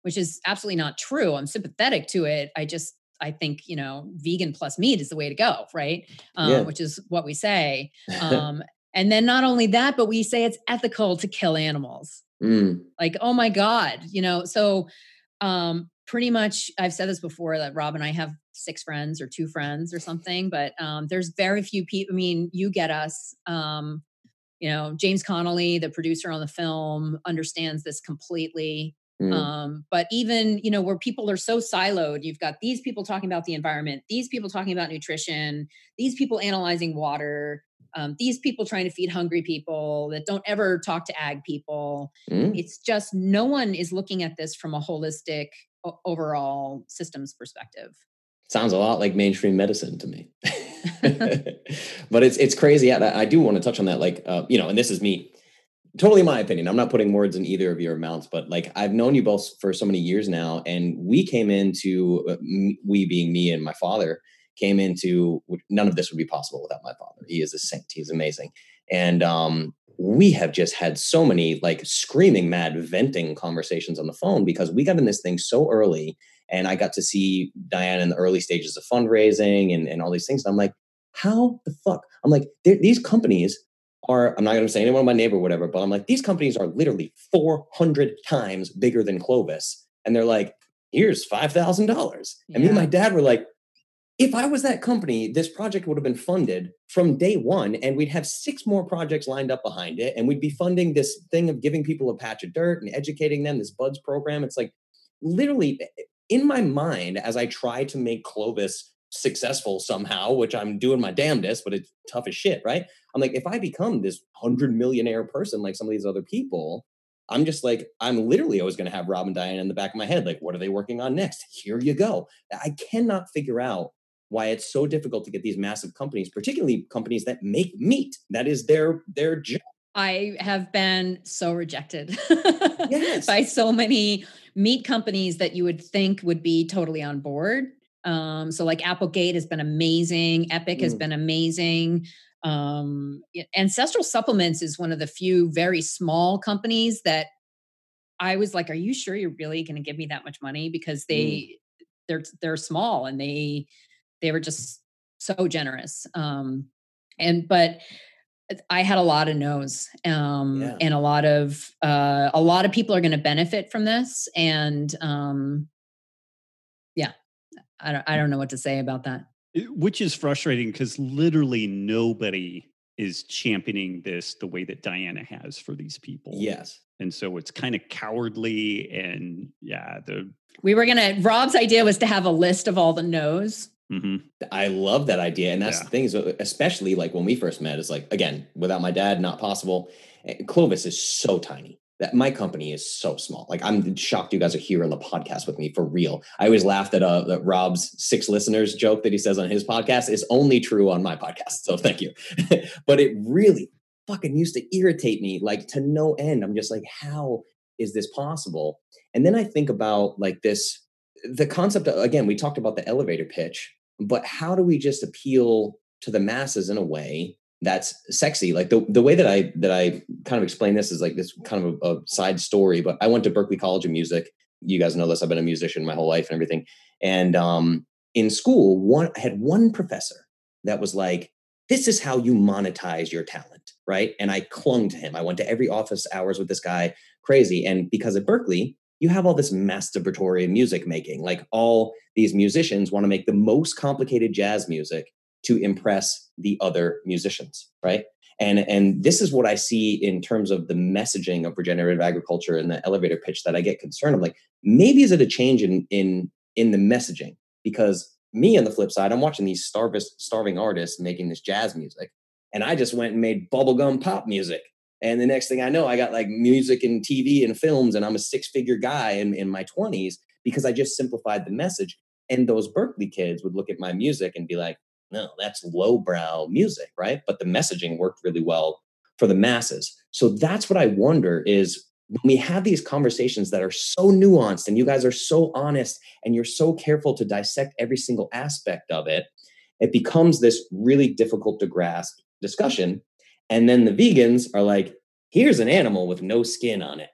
And they kick our ass. And what the hell? Like the mom dumping cigarettes into the child's breakfast plate and kicking our ass again. Or you literally put an MMA fighter on a podcast to yell at Chris Kresser. Like, holy shit, man, we're just getting beat up. So is it is it a messaging problem? Like, is there a way to find a happy medium between tugging at heartstrings while also being honest and nuanced? I don't know if it's if it's possible. Well, that's why I did the film. So, so, yeah. um, I mean, the book is going to reach people who are interested in reading a really dense book. I mean, mm-hmm. we yeah. tried to make it approachable. There's lots of illustrations in there. I think we, we wrote it in a way that's accessible to people who don't have a master's degree. Yeah. Um, eh, but, uh, but realistically, who's going to pick that book up if they're young and maybe just kind of heard that you know meat is not a good thing and um you know so i really that's why i felt so strongly that we needed to do the film mm. um which is is still information dense but we have some really great animations in there we've got I mean, this thing behind me is completely yeah. animated behind Nick Offerman. So um, Ron Swanson. Actually, J- Jason Rowntree is the one who animated that or voiced over that one. But you know, oh, cool. that's how we got Nick Offerman on board is because we we felt like you know not only does he love regenerative agriculture, but he might pull in some younger people. Yeah, yeah, that's super powerful, and and I, I love that you brought that up too because we obviously spent a lot of time going over the book, and it's it's funny even even having conversations about the book becomes this really lengthy, in-depth, yeah. nuanced conversation. Yeah, we didn't we didn't hit any of your questions. yeah, and I mean, I, have seen the film as well, and well, a, a, very rough cut of the film. Diana's now told me that it's that it's updated. Um, so where do you want to share any of where you stand with that, the, the documentary film? Yeah, talk a little bit more about that. Yeah, so um, we're talking to distributors now, um, and what we're able to do, which is super exciting, um, and our publisher has kind of agreed to to help us out with this. Um, anyone who pre-orders the book is, um, if they submit a screenshot of their receipt um, to our website, so it's sacredcow.info slash book. Okay. You, will see a link in there where you can upload your your receipt and we will actually um, give you a preview link to the film before anyone else gets to see it. So I, cool. the film is scheduled to be done like late July, early August. Um, and so you'll be first in line um, along with the folks who were part of the crowdfunder. I also promised them, um, and I actually just did the credits because I put name, you know, name and credits. And wow, the editors are really mad at me because that was like thousands of names you know? It was yeah. really amazing to see how many people were were on that list. Um, we also have tons of other giveaways too. I mean um, we're doing a cookbook. Robb has a, a flavor guide. I have four and a half hours of interview footage that didn't even make it into the film um, with all kinds of really interesting people. And then we have uh, discounts on like meat and um, other cool stuff that folks can get. So it's it's at least $200 worth of stuff um, just for pre-ordering the book which will help us out because we're trying to get this book you know the clustered sales um, as close to release date as possible to try to get as much press as we can for this and mm. so far it seems to be working already like amazon is already promising to do some pretty heavy promotions for us um, mm so uh, so yeah so if, if folks want to see the film they can um, register uh, with their receipt and be first in line. It's been a little bit of a dodgy time for us with covid you know but bookstores are generally closed. Mm-hmm. um, amazon is kind of ramping back up to a little bit more normal of a uh, production distribution cycle and all that but when we were i don't know maybe a month and a half two months ago like our our publisher was pretty scared because bookstores are closed, Amazon's not really ordering. They didn't want to sit on a, a massive pile of books that weren't going to sell. And we, even though it's been challenging at various points to get like the financial backing and stuff like that, we do feel like the book in film tells such a great story and it aligns with so many people's self interest that we will get a lot of support. And the danger in that is that we could sell out of the book and then it, it, if that inhibits we, people from mm-hmm. we, we, would be on the new york times bestseller list and then fall off because yep. you can sell all kinds of books but they have to actually be shipping for them to count. So if people are inclined to get the book and you you can uh, do it early, not only will you get all of these these kind of bonus um, awesome uh, things, but it's also really helping to send a message to our publisher, to the bookstore folks, and, and Amazon, perhaps most importantly, that there is interest here and that they should make a significant order and all that type of stuff.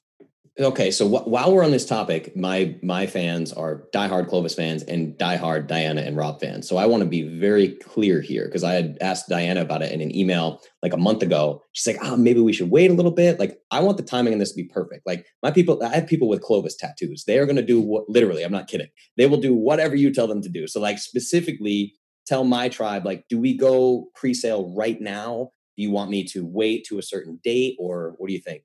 Yeah, uh, they have until July 14th to submit their receipt in order to get Okay. the link to the film. Um, so the sooner they do it, the better, uh, just because Perfect. then Amazon can uh, go ahead and make more orders. Um, and, and it's also available on other sites too. Um, we Mhm. just keep saying Amazon because that's just, they kind of have the market in books, but, uh, you know, it's available through Barnes and Noble and IndieBound and, um, you know other online sources as well and i think bookstores are starting to open up but uh but it's those pre-orders and those very early early sales that are um, really going to help us out the most And, and we do get this question what helps more, uh, print book or digital? Mm. The print books generally, we you never know the exact algorithm, but it tends to count like 10 to 1 versus a, a Mm. digital purchase. And then one final thing if you are thinking about ordering more than one book at a given time, if you can make separate purchases, order it, send it wherever, order in different ones, send it wherever. Um,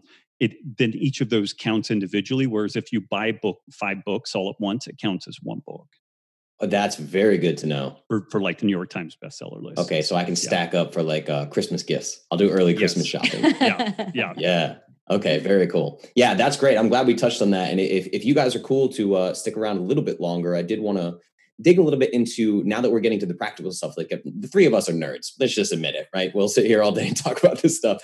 So um, I do want to give a little bit of practical. You you guys did a fantastic job. I mean, you had to dissect what you did in the the first three quarters of the book, and then you do a pretty good job of laying out this idea of a nutrivore diet, which is amazing. And like um, Diana, I don't know if I've even told you this, but we had so many personal conversations when I was first starting out. Um, you were really pivotal. I remember with my own personal studies, I had come to a point with Clovis nutrition plans where I was like, for obese individuals, I wanted to start at a baseline of 30% calories from protein and was almost like having imposter syndrome because all of the keto world was screaming at me that that was terrible. And I talked about on the phone. You were like, oh, hell yes, do it. And then you introduced me to Marty Kendall and like the nutrient density piece and all that. So I do want to give people um, some just kind of brass tacks information on this Nutrivore diet, Nutrivore diet that you guys put forward in the book. Sure. Yeah. I mean, when you take emotion out of it and just look at what um, i- are the most nutrient dense foods for humans, it actually perfectly aligns in in the Venn diagram with uh, the most regenerative type foods um, to be grown, the most ethical foods. You know, I mean, it all it all fits. Mhm. Um, and so what we see is, um, and we have this little matrix. Maybe I can just describe this meal matrix, but basically, pick a protein. As uh, you know, I we encourage people to just buy the best animal protein they have access to. So doesn't have to necessarily be beef. Actually, we only pick beef because it's the most vilified of the animal proteins, but uh, actually, fish is my favorite food um, uh, for protein. Uh, shellfish is even like totally just off the charts, like amazing. Um, So you pick your protein, you pick a fat to cook it in, you pick a vegetable, and then maybe an herb and a spice. And so if you don't like um, ground meat with broccoli cooked in ghee with some basil and black pepper, um, just flip that matrix. And uh, if you do a 10 by 10, then I can't remember. Oh, I'm going to reference my handy little guide that, I That thing think you great. probably got. I did, yeah. Let me see here. Is the meal matrix even in here? I thought it was. Oh my gosh, it's not. What a bummer. Um, Dun, dun, anyway, it was like a new, you know, uh, if if you did that for dinner, it would be a new dinner for 105 years, or if you did it for every meal, it would be a totally different meal for like 35 years or something like that. Wow. Wasn't it something like that, Mo- Yep, um, yep. Robb? Uh, and so, um, so we just kind of go through like, you know, between proteins, you know, best choices, n- nutrient dense wise, and then how to find the most sustainable options of those. Mm, we just go down the line um, you know uh, fruits you know berries seasonal berries are one of the best bets um, nutrient density wise and um, you know sustainability wise uh, you know so we kind of go through all of those foods. We encourage prioritizing protein so Mhm. um, we recommend about double the rda of protein so um, starting at you know just baseline 100 grams of protein per day um, and going up from there um, i eat more than that Robb eats way more than that but uh, not one person that walks into my nutrition office is anywhere even close to 100 grams of protein oh, I totally Um, agree. I say the same thing. and so when we, we prioritize protein and take out the processed foods everything just falls into place pretty much Yeah. i mean th- those are the two big in fact that's that's what people pay me to tell them after a whole hour of explaining their lifelong saga with food Yeah. just eat eat a lot more protein dump the processed foods and away they go That's it. I, I love the simplicity of it too. I, I love just trying to explain to people how much simpler their life is going to be. The way you just leave it, uh, uh, ex- explain that matrix, right? It's so simple. There, there's this crazy thing. We live in this crazy world right now. Obviously, you know, it, having the keto masterclass and everything too, Robb, where people come into diet and nutrition just thinking that all of a sudden they need six paleo cookbooks and every meal has 21 ingredients and a two hour prep time. I'm like, you need a skillet and a veggie and a meat and you're done. Like it's Right. literally that. And that, I think that's kind of the elevator pitch of just like simplify your life, you know? Absolutely, and that's where the the food matrix was kind of born out of a moment of desperation in in our gym ages ago, where one of our, our really tr- problematic clients initially, uh, one day she was just like, "I'm just bored." And Mhm, like, yep. bored? What do you mean bored? And, uh, I'm bored of this stuff. And I'm like, did you ever get bored of bagels? And you know, and, and no, and so it's not bored. It, it's something else. And this is where I penciled the food matrix on on there. And you know, with just a few few meat options, few vegetable options, which you can have those in the freezer if you want to, some different types of fats, some different herbs and spices. You have literally hundreds of different options. And if you just went, you know, like beef loin cooked in broccoli, coconut oil, garlic versus ginger versus paprika versus basil. It's an entirely different meal, you know, and you're only changing one variable there. And holy smokes, we could add more than one spice, you know, we could Mhm. we could Two do more than one vegetable. Yeah, two vegetables. Oh my God. Yeah. And so it, it it it's a great point, and I think that that's probably the the most powerful jumping on place for for folks is to understand that you just build build things from protein, put whatever type of vegetable matter makes sense, good quality fat, the herbs and spices that you enjoy, and that'll be ninety five percent of your meals.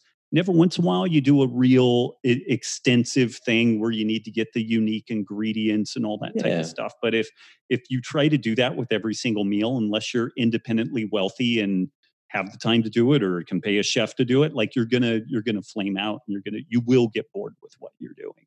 Hundred percent. I think of the fancy meals as community. It's like if I want to get Yeah. together and drink a drink a glass of biodynamic wine and cook a big meal for my family on Sunday or something, sure, you know, get complicated with it. That's kind of the way I see it. So, as I've taken up your entire day, and will continue to selfishly steal your time, uh, there's there's one other thing I want to touch on because it, I I was wondering as I was reading the book, I was like, I wonder if they're going to touch on this, and I've been wanting to pick Robb's brain about it forever. And Diane, I want to get your take on this too because you both have been vocal about this. So this is a selfish question for me. I've, I've been obsessed with this and obsessed with the work of uh, Ted Naiman, and like I've really been digging into this for like a year right now. And that's total food intake. It's driving me crazy. And the, I think the reason it's driving me crazy is because at this point, I think, and Robb, you got me started on my biochemistry studies years ago with the lecture notes on human metabolism, and it was just I went full bore from there, and and it was it's been great. But I'm digging into this thing going, I really think that virtually everything we think we know about calories is completely wrong. And I and I look at it thinking that even remotely accurate nutrition science has only been around for a few decades. So since the time that we've all been on a standard American diet and it's like everyone's been malnourished and underfed and all these things. So we still have these general guidelines of everything being based on 2000 calories per day. But I've heard both of you talk about this. So Robb, I've heard you on the Healthy Rebellion saying things like people on Ketogains, like Luis seem to do very well with fewer calories than mm-hmm. maybe needed on a standard American diet. And Diana's been very vocal about women not eating enough food and not meeting their micronutrient levels. So either one of you can t- I'd love to get both of your takes on this, but is it possible like I mean like do protein calories even count or like is it possible that we have the whole calorie piece whether we're mainstream or alter- alternative that just everyone has this wrong? I mean, Robb and I have pretty much the same answer on this. Um, okay. It, you know, to some extent, calorie overall calorie intake does matter. Mm-hmm. Um, uh eh, but when we see protein i mean there's it it's it's more work for your body to digest it and uh, it's more satiating and so um you know when we see people eat more protein you generally see intake of other foods go down because they're just so satisfied and i think um you know satisfying your micronutrient status too is trying to get you know getting onto Cronometer. Mm-hmm. Um, I always say that word wrong and just Me tracking. Too. Eh, did I say right this time? Yep. I think so. Yep. Yep. Yeah. Uh, you know, you can track. Uh, that's my favorite app because you can track not only calorie intake and fat intake and everything, but you can track micronutrients. So you mm. can see what um, your iron intake is, what your B12 intake is, and everything like that, and really totally geek out on it and, and um, that can certainly drive your food choices um, and you know we hear a lot about um, you know lettuce per calorie being nutrient dense for example um, and there was one time where i was doing this nutrition challenge and i needed something some copper or something like that and i had read that escarole was really high in it i think it was copper or selenium or something and so I went and I bought the last package of escarole. I went to like two different stores and I ate like all this escarole mm-hmm. and I got like 5% of my wow. intake. And I was like, ah, because you have to eat so much lettuce to even yeah. get to 100 calories worth of lettuce, right? Right, right? Um, so the one great thing about animal foods is that you you don't have to take in too much volume in order to get the micronutrients that you need. So mm. um so I don't know if you want to add anything to that, Robb. I mean, I think people can get into trouble with calories when they're overeating nuts and seeds. Yeah, um, yeah. And and so at some level, at fat, overeating fat is like a really great way to um, load up on calories without even realizing it. Mm-hmm. Um, so it, it is important to keep that in check, but you can go for like a week on Cronometer and just kind of track it all, optimize your protein, make sure you're hitting that level that makes you feel satiated, kind of get that down for a week or two. And then you don't have to track every single day. You kind of understand what meals need to look like in order for you to um, be on track. Yep. I can't really add anything to that. Yeah. Perfect. Okay, cool, cool. Yeah, I, I, guess I think about it more like I have these t-shirts in Clovis that say eat whole foods, change the world. And I really think that's the thing is like if you're sticking to foods that actually exist in nature, like the idea, like you're never hiking in the woods and stumble upon a bagel tree and it doesn't happen, right? So it's it's that kind of idea of if you're sticking to whole foods as they exist in nature, the piece that confuses me is a caloric surplus because I'm like, if I give you a caloric surplus, 4,000 calories a day of Twinkies, you're going to get very fat over time. But if I give you a caloric surplus of wild caught salmon and and you know ribeyes, you're not going to gain the same amount of body fat. It's just not going to happen. So how can the argument be made of like a caloric surplus will make you get fat? It just it boggles. I mean, it, to some extent, it it will. Um, but the other side of that is that I there's no way I could eat 4,000 calories of salmon. Yes. Like exactly. I, you can't do it. Um right. because you're just it it's impossible. Um mm. so um yeah, I don't know if you want to add to that, Robb. Yeah, yeah. I mean, this is where the the um, palate fatigue and optimum yeah. foraging strategy kind of comes in. Uh, in my uh, second book when I talk about Adam Richman, Man versus Food. Like he's Yeah. eating uh, an ice cream sundae and he bogs down on it and orders a plate of extra salty, crunchy French fries and is able to eat this eight pound ice cream sundae by juxtaposing the palate experience of, um, you know, uh, uh, ice cream versus versus French fries. And in the standard dietetics kind of world, it's kind of mind blowing because he probably eats a thousand, twelve hundred calories of French fries, but he Mm, would have never finished the ice cream without the addition of those French fries. And that's Right. kind of this really mind blowing deal. Um, I, I think a lot of what you're you're poking around the edges. Protein definitely doesn't count the same way from a thermodynamic perspective. Like maybe it's Mm. like 40% of the label claim on Yeah. calorie due to the the inefficiencies there. sure. Um, and and there have been some interesting overfeeding studies where uh, folks, and it was devilishly hard to get them to do it, but they overate 500 calories or whatever of protein versus carbs versus fat, and the the protein was very difficult to store. And mainly, what it led to was improved lean body mass changes. exactly. Yeah, and uh, the excess carbohydrate led to some stored body fat, but carbohydrate too needs it will fill up glycogen stores, and and you know then Mhm. it will get uh, converted into fats. But overeating fat is a really quick way to get super chubby, and a beautiful Mhm. way to do that is to have both fats and carbs. So again, you get that that flavor combination uh, that that really facilitates the ability to overeat. Which uh, again, if we are sticking with mainly simple, minimally processed foods, it's kind of hard to get that. You know, this is Mhm. some of the hazard, I guess, for some people for like sweet potato with their steak and veggies. Like there's enough flavor options there that it starts getting kind of kind of interesting. And so some people Mhm. either do a little bit of portion control or maybe some meals are mainly protein and carbs and some meals are mainly protein and fat and then we we kind of stay one lane or the other on on almost like a nutritional self-defense approach Yeah, that's that's why I love the protein to energy ratio so much. It's great Yep. because Yep. I, I remember looking at a study that Ted Naiman had cited and Marty Kendall had talked about it too. Is like they gave people like 4.8 grams of protein per kilogram of, of Mhm. body weight for this study, and I ran the numbers on myself.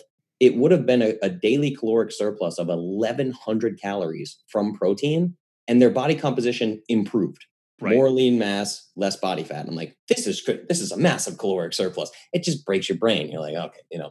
But it just it kind of drives me nuts because I've been trying to uh, just tinkering with some body composition stuff lately and just Mhm. trying to figure out where where everything lands with me. But yeah, I appreciate you guys touching on this, and I appreciate you sticking around for as long as you did. Thank you so much. This was a marathon. Um, I love you both. I love your work. I love the impact you've had on my life. My clients have have you to thank for a lot of my work and the things that the rabbit holes you guys have led me down in terms of my personal education. So I can't thank you enough for that. And I also would love for you guys to tell listeners how to connect with you both individually. So Diana, maybe you can start us off there. Instagram would be at sustainable dish. And then um, all the book stuff is at sacredcow.info. And then my nutrition stuff is at sa- uh, sacred, is at sustainabledish.com. Perfect. Robb? Uh, almost everything I'm doing is over at the Healthy Rebellion now. It's join.thehealthyrebellion.com. I poke around Instagram a little bit at Das Robb Wolf, but I think I'm gonna liquidate all that stuff really soon. So Yeah. I'm I'm about ready to play the disappearing game. Oh, you've been saying that for a while. Yeah, yeah, yeah. Yeah. Mm-hmm. Well, I had to wait. I had to wait for our book to get out before I All could right, do right. it. Otherwise, don't you would have hung yet. me out to dry. Right, right. Well, I'm a proud member of the of the Healthy Rebellion. People have seen me rocking my T-shirt and everything, and it's it's great conversation in there. So I highly recommend people jump in there as well. And um, again, just can't thank you guys enough. Thank you for being here, and uh, enjoy the rest of your day. I haven't stolen all of it just yet. Thank you. All right. Thank you. Thanks. Thank you guys. All right, everybody. I hope you enjoyed that conversation as much as I did. I know it was dense, and the crazy thing is, we didn't even cover a lot of the topics that we set out to discuss when we initially set up this conversation. For instance, we didn't even really cover the fact that we now have studies showing that regenerative agriculture actually sequesters carbon from the atmosphere, a potential solution to help reverse climate change. And I'm sharing this point with you now because it helps illustrate that there are so many benefits to regenerative agriculture that it's virtually impossible to discuss all of them in a single conversation unless we were to just record for six hours straight. This is why I think it is absolutely critical that you grab a copy of the Sacred Cow book, read it, and watch the documentary film once it is released. Of course, continue following me and all things Clovis at the Clovis Culture on all social media platforms to stay up to date. I will be updating you as I get updates on the release of the book, on the release of the film, and any and all things associated with this project. Also, as you heard at the end of the episode, you can follow Diana Rodgers at Sustainable Dish on Instagram. Her website is also sustainabledish.com. You can find Robb at robbwolf.com. You can follow him on Instagram at Das Robb Wolf at D A S R O B B W O L F. And you can check out his amazing platform, of which I am a member, at join.thehealthyrebellion.com. Follow all three of us on all social media platforms. Shoot us a message. Let us know we have your support, or just say hi, say what's up. We all love that, and we're all very active on all of our platforms. And again, please head to Amazon right now. Turn this episode off, go to Amazon, pre order multiple physical copies of Sacred Cow. You'll get a ton of amazing bonuses. You'll get a preview link to the film. And more importantly, you will be literally voting with your dollars and letting the powers that be know that you support this type of content and that you support regenerative agriculture. Remember, for all the show notes from this episode, you can head to iamclovis.com slash sacred cow and visit sacredcow.info. Thank you so much for listening to this episode. It really means the world to me. Now, let's get out there and support this project and scream it from the rooftops because Diana and Robb are just incredible human beings and they're doing amazing work with literally the future of humanity in mind. I really can't think of a bigger topic than this, I'm telling you.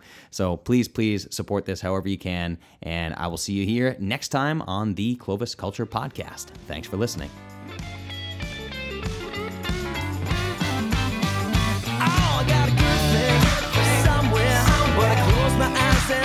my way. You felt something, out there, but I waited way too long.